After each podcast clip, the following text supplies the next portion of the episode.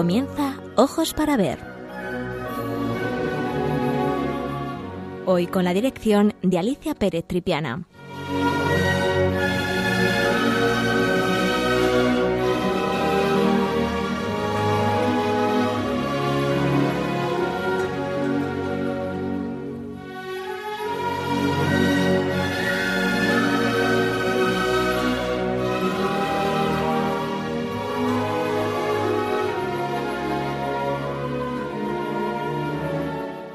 Buenos días, queridos amigos de Radio María. De nuevo con todos ustedes para hablar de arte. El programa de hoy va a estar dedicado a nuestra Madre del Cielo, la Santísima Virgen María. El pasado 8 de septiembre celebramos su nacimiento, nueve meses después de la fiesta dedicada a la Inmaculada Concepción de la Virgen que se celebró el 8 de diciembre. Me pareció un momento único para hablar de las representaciones de María a través de la historia del arte. Antes de comenzar, quiero decirles que aquellos oyentes que quieran visualizar las obras de las que vamos a hablar mientras se desarrolla la locución pueden hacerlo a través de Twitter arroba Radio María. Comencemos. Desde hace dos milenios la cultura cristiana está cautivada por la mujer que respondió a la invitación del ángel a ser la madre de Dios con la frase Ecce ancilla domini, aquí está la sierva del Señor. Tanto en la poesía como en la música, en el pensamiento teológico como en la práctica cultural, la comunidad de la fe cristiana no sólo ha reflexionado sobre esta joven y se ha identificado con su respuesta, sino que este momento trascendental ha sido captado especialmente en las artes visuales. Lo podemos apreciar en las numerosas iglesias dedicadas a la Virgen, en los impresionantes cuadros que la representan, así como en los mosaicos, esculturas, vidrieras, objetos de orfebrería, etc. La importancia de María en la historia espiritual de Occidente es una realidad innegable. Las imágenes de la Virgen María, como es frecuente en todo tipo de representaciones, fueron precedidas por una abundante literatura de carácter oral y escrita, a veces también por el drama sacro ya desde los primeros años del cristianismo. A finales del siglo II y a comienzos del III, encontramos las que pueden considerarse como las primeras representaciones marianas en el arte cristiano. Una de ellas se encuentra en las catacumbas de Priscila, en la que podemos ver la figura de una mujer sentada con un pequeño niño en sus brazos. También encontramos algunas otras imágenes repartidas por otros importantes monumentos de la época, como la que aparece pintada dentro de un arcosolio en el cementerio mayor de Roma, en donde vemos a una bella mujer orante con su hijo en el regazo. En los evangelios canónicos apenas podemos encontrar detalles sobre la vida de la Virgen, y por ello para los primeros cristianos era muy difícil saber más sobre la madre del Hijo de Dios, y ya desde fecha temprana fue una aspiración de los fieles encontrar textos en donde se pudiera ver satisfecha su necesidad de conocer con descripciones detalladas el físico y la vida de María. Al comienzo fueron una serie de leyendas e historias con base histórica o no, las que fueron recogidas por diferentes autores, formando un corpus textual que con el tiempo se fue extendiendo por todo el orbe cristiano. De esta simbiosis entre tradición oral y escrita surgieron a finales del siglo I y sobre todo en el decurso del segundo, al margen o dependiente de los cuatro evangelios, numerosos escritos de mayor o menor extensión que recogían dichos o sentencias dispersas tanto de Jesús como de María, y que en algunos casos llegaron a adoptar la forma de evangelios. Estos textos y fuentes literarias fueron copiados y aumentados por nuevos transcriptores o traductores, llegando hasta nosotros en lo que se conoce como evangelios apócrifos ya que los padres de la Iglesia y las jerarquías eclesiásticas discutieron sobre sus contenidos desde el principio, considerándolos así, apócrifos. La influencia de estos textos ha sido extraordinaria en la historia del arte, pues aunque su ortodoxia no fuera estricta, fueron aceptados no sólo por fieles y artistas, sino por altas jerarquías, tanto civiles como religiosas. Esta iconografía y textos originales, que tuvieron sus comienzos en Oriente, fueron desplazándose hacia la cultura occidental, siendo en la Edad Media cuando finalmente experimenten un gran desarrollo, surgiendo obras como La leyenda dorada de Jacopo de la Voragine y Speculum Historiae de Vicente de Beauvoir, puntos de referencia y creación para la mayor parte de los artistas de la época. Más tarde, en el Concilio de Trento, 1545 a 1563, pondrá freno a alguna de las licencias iconográficas desarrolladas en todos estos siglos de creación artística, dictando normas de decoro y respeto frente a las imágenes sagradas, aunque fundamentalmente lo que pervivió fue una adaptación entre la antigua iconografía y las nuevas formas de interpretación. A continuación vamos a tener unos minutos musicales y he decidido poner una mm, canción que me ha sorprendido y al mismo tiempo me ha encantado, que es la conocida Ave María de Schubert, pero cantada a capella, es decir, sin instrumentos musicales, en el idioma arameo. El arameo es una lengua semita relacionada con el árabe y bastante similar a este, pero más arcaica.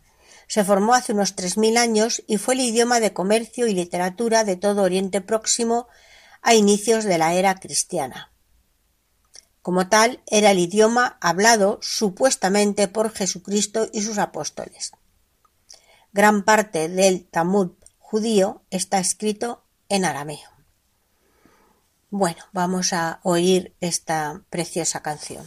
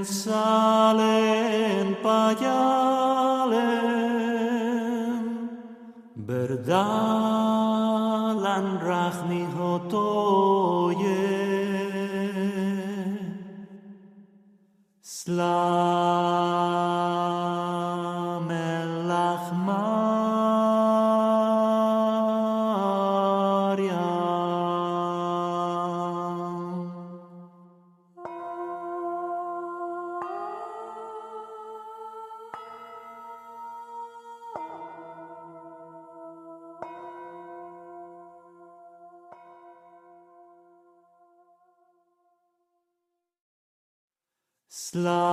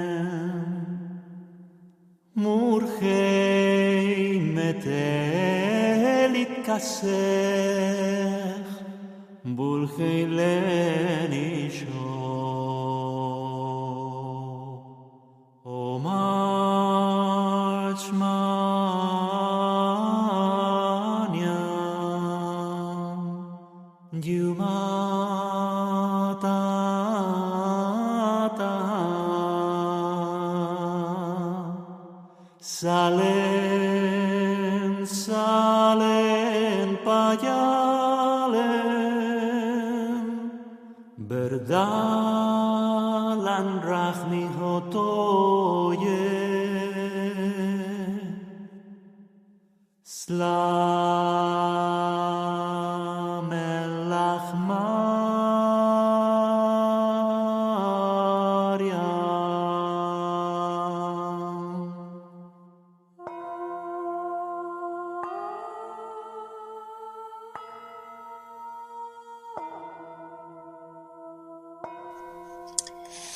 Sigamos con nuestro recorrido respecto a la evolución iconográfica de las imágenes religiosas, en especial las representaciones marianas. El protestantismo destruyó las imágenes y proscribió el arte religioso. El templo protestante, blanqueado a la cal, estaba tan desnudo como las sinagogas o las mezquitas. A esta desnudez la Iglesia opuso desde finales del siglo XVI el esplendor de los colores, de sus mármoles y de sus materiales preciosos. El papado afirmó lo que la herejía había negado. Las destrucciones de los iconoclastas hicieron más queridas las imágenes a los católicos. Es la época en la que se multiplican los libros sobre las imágenes veneradas en la cristiandad y sobre todo las imágenes de la Virgen. La Iglesia no se la dejó arrebatar y la defendió con toda su ciencia y todo su amor. Todas las órdenes religiosas fueron campeonas en el empeño. Los jesuitas fueron los primeros en esta lucha. En todas partes que se establecieron crearon cofradías de la Virgen donde su culto se ensalzaba. La Virgen fue venerada entonces con un fervor ardiente, como si se quisiera hacer olvidar tantas palabras ofensivas, tantos libros impíos en los que hablaban de ella sin respeto alguno. Lo primero que se hizo fue devolver la belleza a la que se llamaba la obra perfecta de Dios. Así pues, la Iglesia católica iniciaba la historia de la Virgen con el mundo y a menudo incluso antes del mundo. Es necesario resumir en pocas palabras todo este trabajo del pensamiento, resultado inmediato de la Reforma, para poder comprender bien las obras de arte que vamos a estudiar. En esta ocasión sobre las representaciones de la Virgen como Inmaculada Concepción. La imagen de la Inmaculada Concepción supone la culminación más esplendorosa y definitiva de la tipología de la Virgen. Desde un punto de vista ideológico, la Inmaculada deja de ser la mujer del, Apocalipsis para convertirse en la nueva era. La nueva Eva, vencedora del pecado, tal como confiesa el dogma de la Inmaculada Concepción proclamado el 8 de diciembre de 1854 por el Papa Pío IX. La bienaventurada Virgen María fue preservada inmune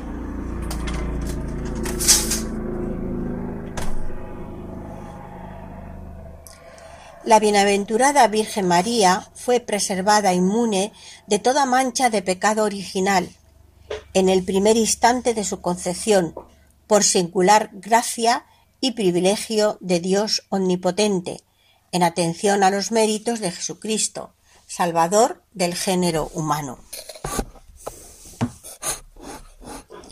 Como ya saben ustedes, esta representación fue uno de los temas más queridos por la sociedad española del siglo XVII. Artistas como Zurbarán, Velázquez, Valdés Leal, Martín Cerezo, Murillo y un largo etcétera pintaron y esculpieron cientos de obras cuyo tema representado era la Inmaculada Concepción. Desde un punto de vista iconográfico, las representaciones fueron sufriendo diversas transformaciones desde sus primeras escenas, donde son representadas simbólicamente a través del abrazo de San Joaquín y Santa Ana en la Puerta Dorada de Jerusalén, narrado en el Evangelio apócrifo de Pseudo Mateo y popularizado posteriormente por Jacopo de la Vorágine en la leyenda áurea. Esta iconografía que pervivirá hasta finales de la Edad Media y principios del Renacimiento. Durante el siglo XVI, en el pleno Renacimiento, es cuando se perfila uno de los modelos que culminarán en el siglo XVII, creando la iconografía definitiva de la representación. Varias fueron las fuentes de las que surgió la imagen definitiva. Proceden estas fuentes del Antiguo y del Nuevo Testamento. Del Antiguo Testamento el libro del Cantar de los Cantares y del Nuevo del Apocalipsis de San Juan. Esta primera fuente la incorporó San Bernardo, asimilando a la novia del Cantar de los Cantares la figura de María, para reafirmar su pureza virginal. Tota pulcra es, amica mea, mácula no es in te. Toda hermosa eres, amiga mía, y no hay defecto en ti. Y las metáforas bíblicas sembradas alrededor de ella como rosas de una corona.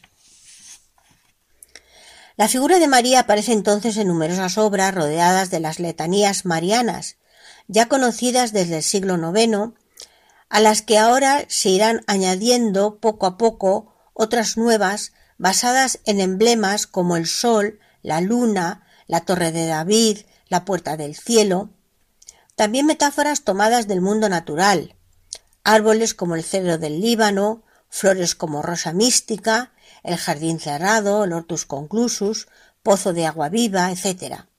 Las letanías más difundidas en el siglo XVI fueron las del santuario de Nuestra Señora del Loreto, conocidas como letanías lauretanas. A esta primera fuente documental se le asociará también la imagen de la mujer del capítulo 12 del Apocalipsis de San Juan. Una gran señal apareció en el cielo, una mujer vestida de sol, con la luna bajo sus pies y una corona de doce estrellas en su cabeza, de la fusión de estas dos fuentes surge el modelo de la Inmaculada que más trascendencia va a tener en la historia del arte y que en España nos deja por escrito Pacheco, suegro de Velázquez, en su libro El arte de la pintura. El arte barroco español es el que tiene el mérito de haber creado un tipo definitivo de la Inmaculada Concepción, en donde se une el dogma de la Inmaculada y la Asunción de María a los cielos.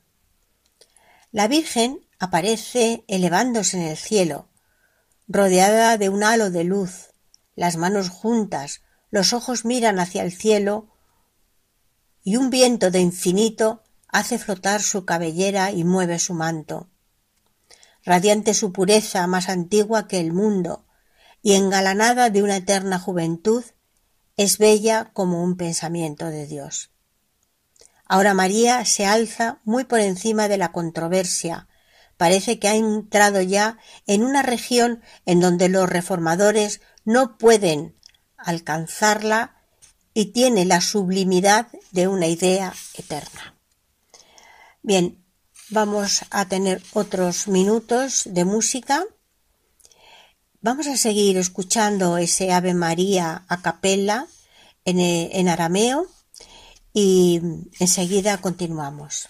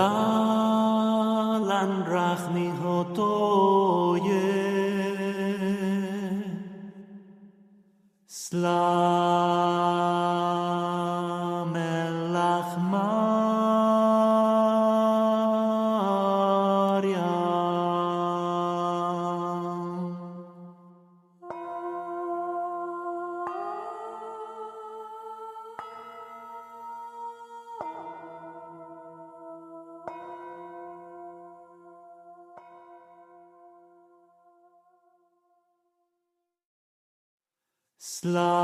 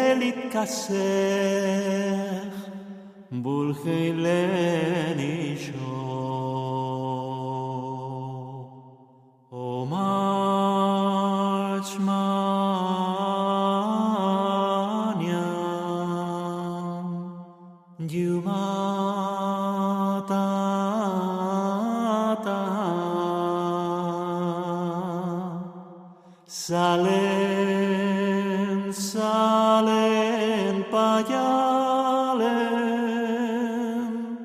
berdalan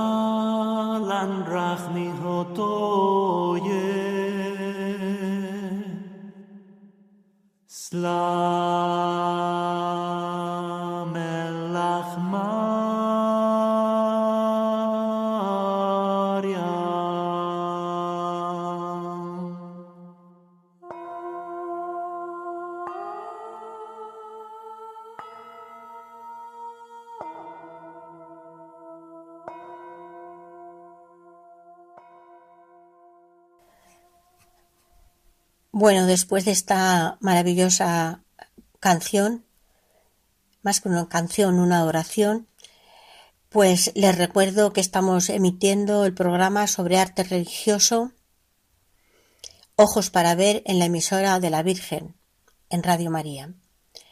En el programa de hoy eh, está orientado hacia las representaciones de la Virgen en el arte y su evolución.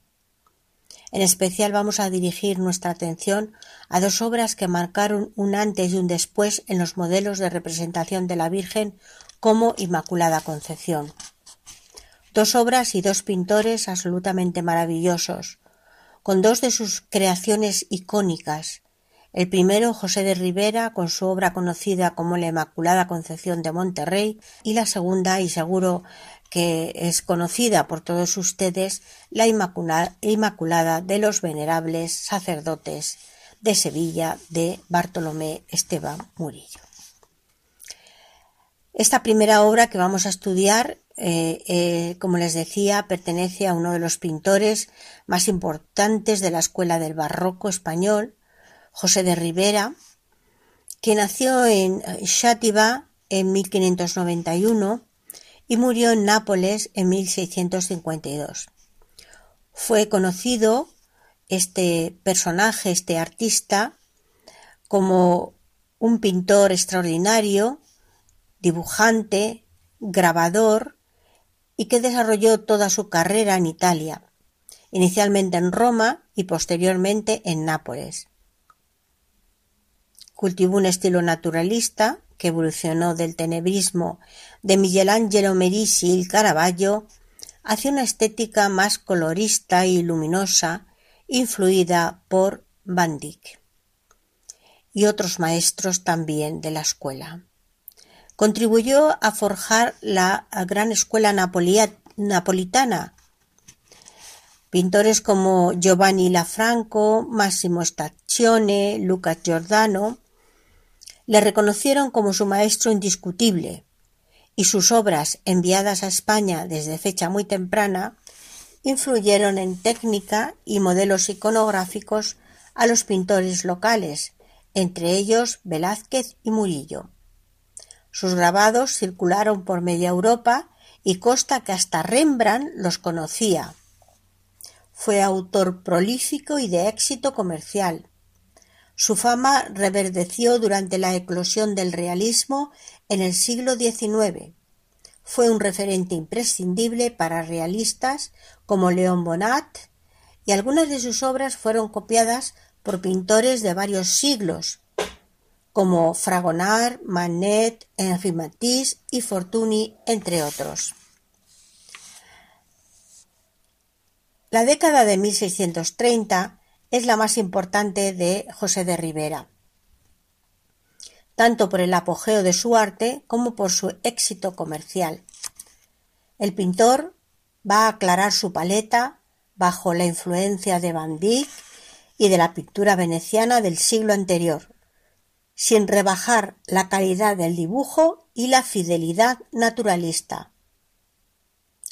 Una gran Inmaculada pintada para el convento de las Agustinas de Salamanca es considerada una de las versiones más importantes de tal tema dentro de la pintura europea, y se cree que Murillo la tuvo en cuenta para sus populares versiones posteriores.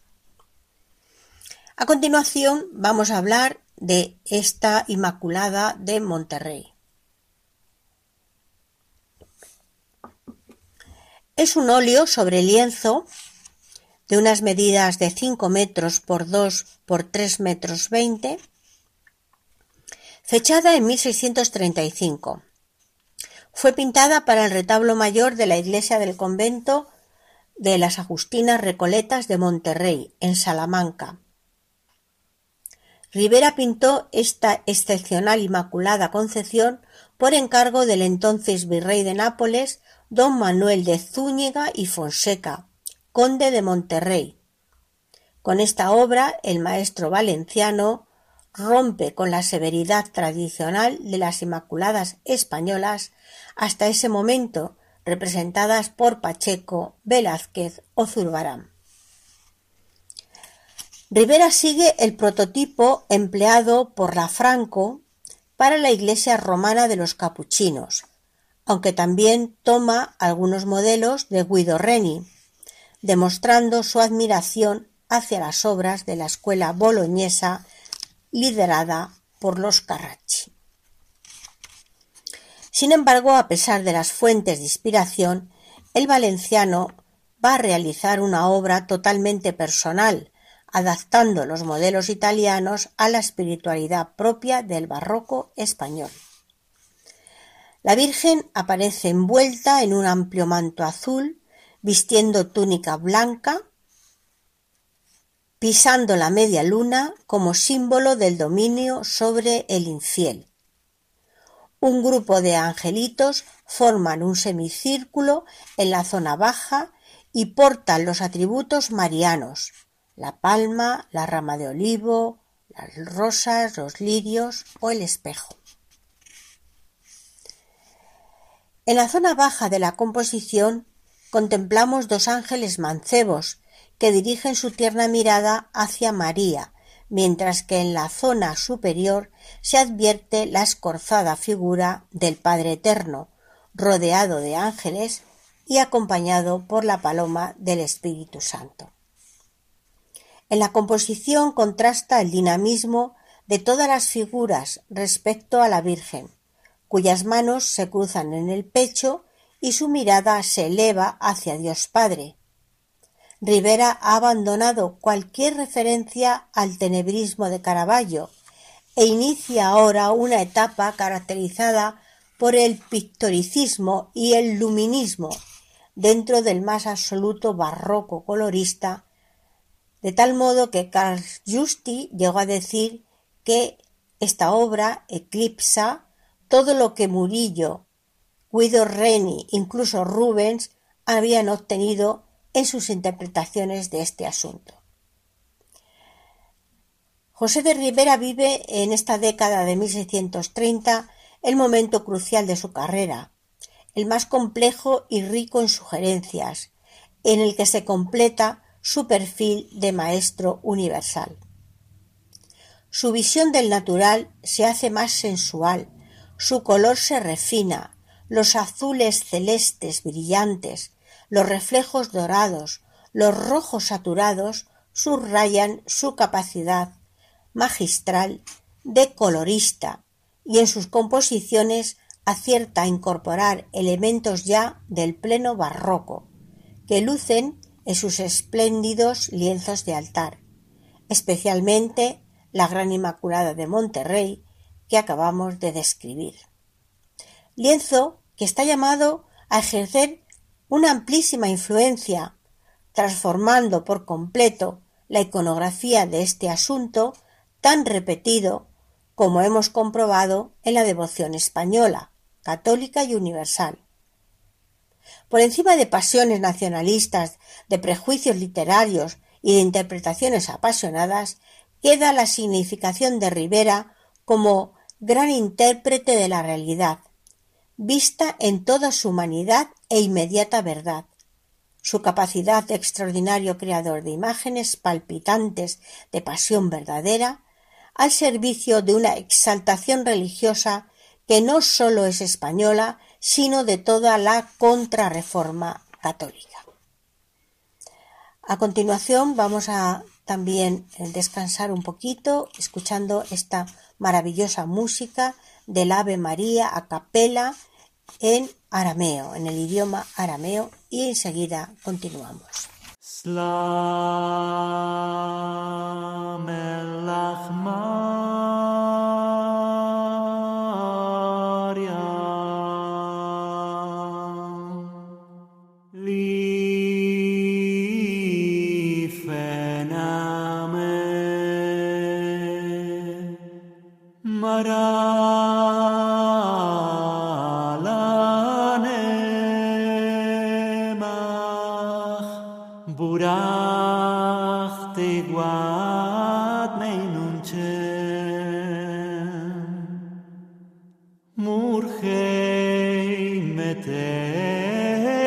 Sech, Bulchei Lenishon.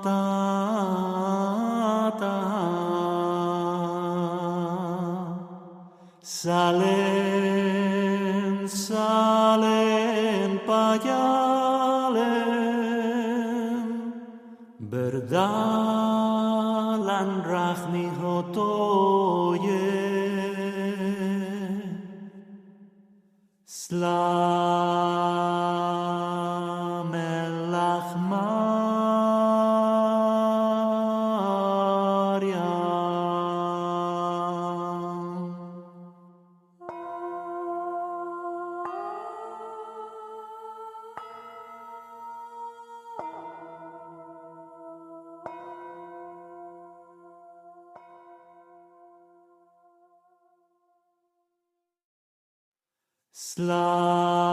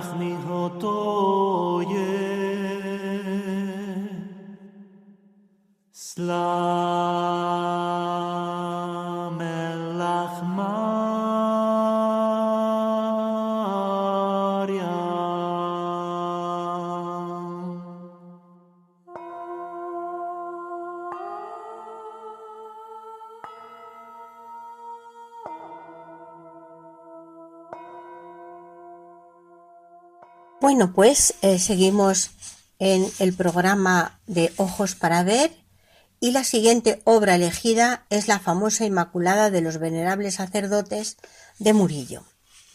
Obra pintada entre 1660 y 1665, es un óleo sobre lienzo de grandes medidas también, como la Inmaculada de Monterrey. Esta mide 2 metros 74 por 1,90. Murillo eh, es considerado el pintor por antonomasia del tema de la Inmaculada Concepción.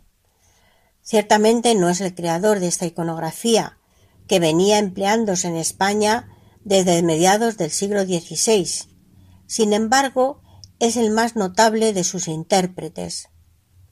En la época de Murillo habían cesado ya en Sevilla las discusiones producidas en la segunda década del siglo XVII entre franciscanos y dominicos sobre la circunstancia de si la Virgen María fue inmaculada o no en el momento de su concepción, hecho que se saldó con una abrumadora victoria ideológica de los primeros sobre los segundos. En efecto, los franciscanos mantenían una favorable tesis inmaculadista que al mismo tiempo compartían con fervor el pueblo sevillano. El entusiasmo general sobre esta problemática mariana motivó que las autoridades de la ciudad se dirigieran al rey Felipe IV para que mediase ante el Papa en Roma y este, y este proclamase universalmente el dogma de la Inmaculada Concepción. Este propósito no llegó a conseguirse en aquella época, pero sí se obtuvo en 1622 la aprobación en Roma de un decreto en el que se aceptaba la tesis de que María había sido concebida sin pecado original. Sesenta años más tarde, en Sevilla, permanecía aún vigente el entusiasmo inmaculadista después de que a través del, del, tiempo pintores como Pacheco, Roelas, Herrera el Viejo o Zurbarán hubieran recreado magníficas versiones pictóricas de la iconografía de la Inmaculada. Y en los tiempos en que la actividad del arte sevillano estaba presidida por Murillo, la devoción de la Inmaculada se mantenía pujante, por lo que fueron numerosas las versiones del tema que se encargaron a este pintor. Pintor que supo crear modelos de una intensa belleza en su cuerpo y especialmente en su rostro. Siempre se han dicho que las imágenes que pintó Murillo de la, de la Virgen María eran especialmente eh, bellísimas. Aparecía la imagen eh, de la figura de perfil eh, ondulado y flotando, esa, esa, imagen, esa figura de perfil, ondulando, ondulado y flotando en el espacio, sobre un fondo de nubes áureas entre las que revoloteaban nutridas cortes de ángeles niños. El prototipo que el pintor creó en sus Inmaculadas obtuvo un intenso reclamo por parte de la clientela. A través de Ceán Bermúdez sabemos que Murillo contrató en 1678 con don Justino de Neve, canónigo de la Catedral de Sevilla y presidente eclesiástico del Hospital de los Venerables Sacerdotes de la ciudad, la ejecución de una Inmaculada que primero fue de su propiedad y que posteriormente terminó donando a la iglesia de dicho hospital. El propio Cea Bermúdez nos describe esta obra sugiriendo opiniones que ciertamente son definitivas y concluyentes, puesto que la define como la mejor de todas las Inmaculadas que Murillo pintó a lo largo de su carrera artística, señalando lo siguiente. Es superior a todas las que de su mano hay en Sevilla, tanto por la belleza del color como por el buen efecto y contraste del claroscuro.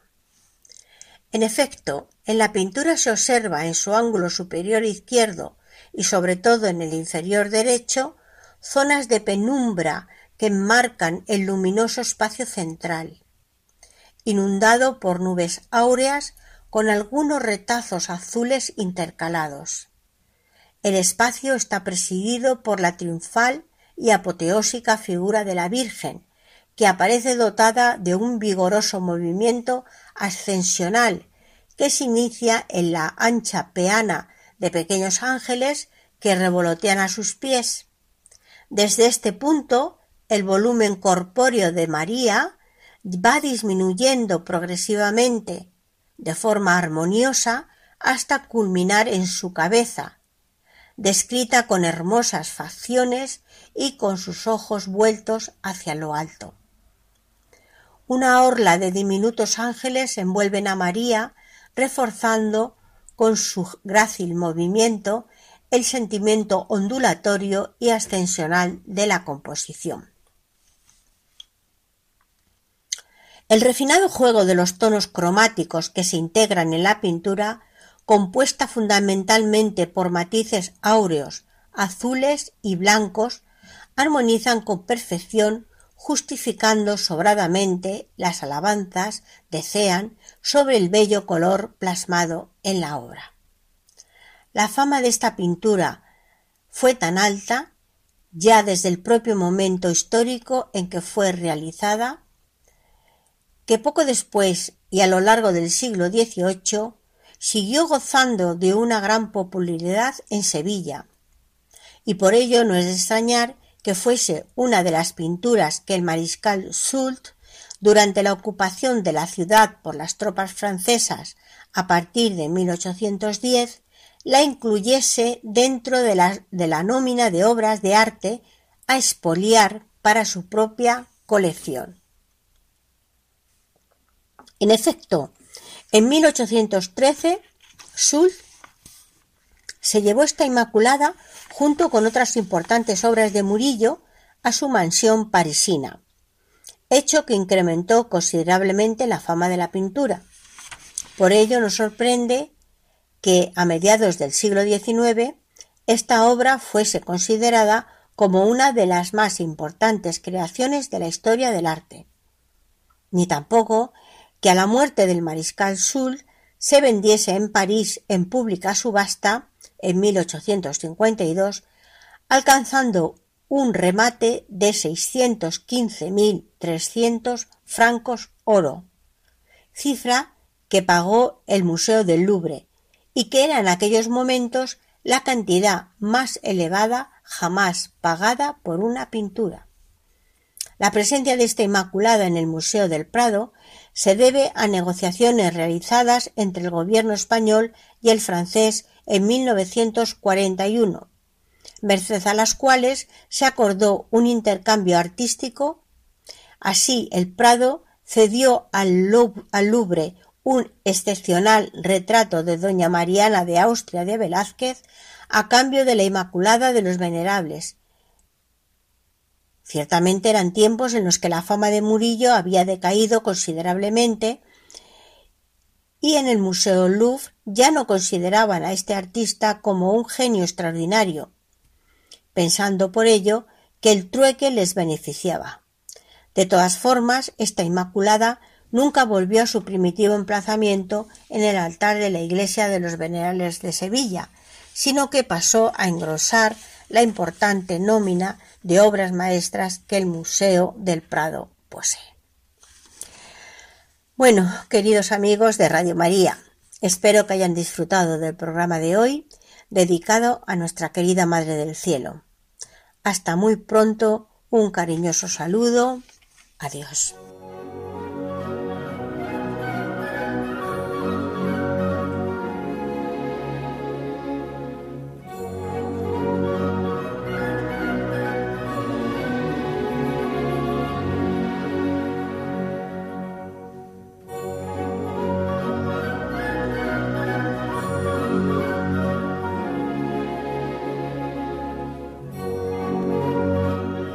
Escuchado en Radio María Ojos para Ver.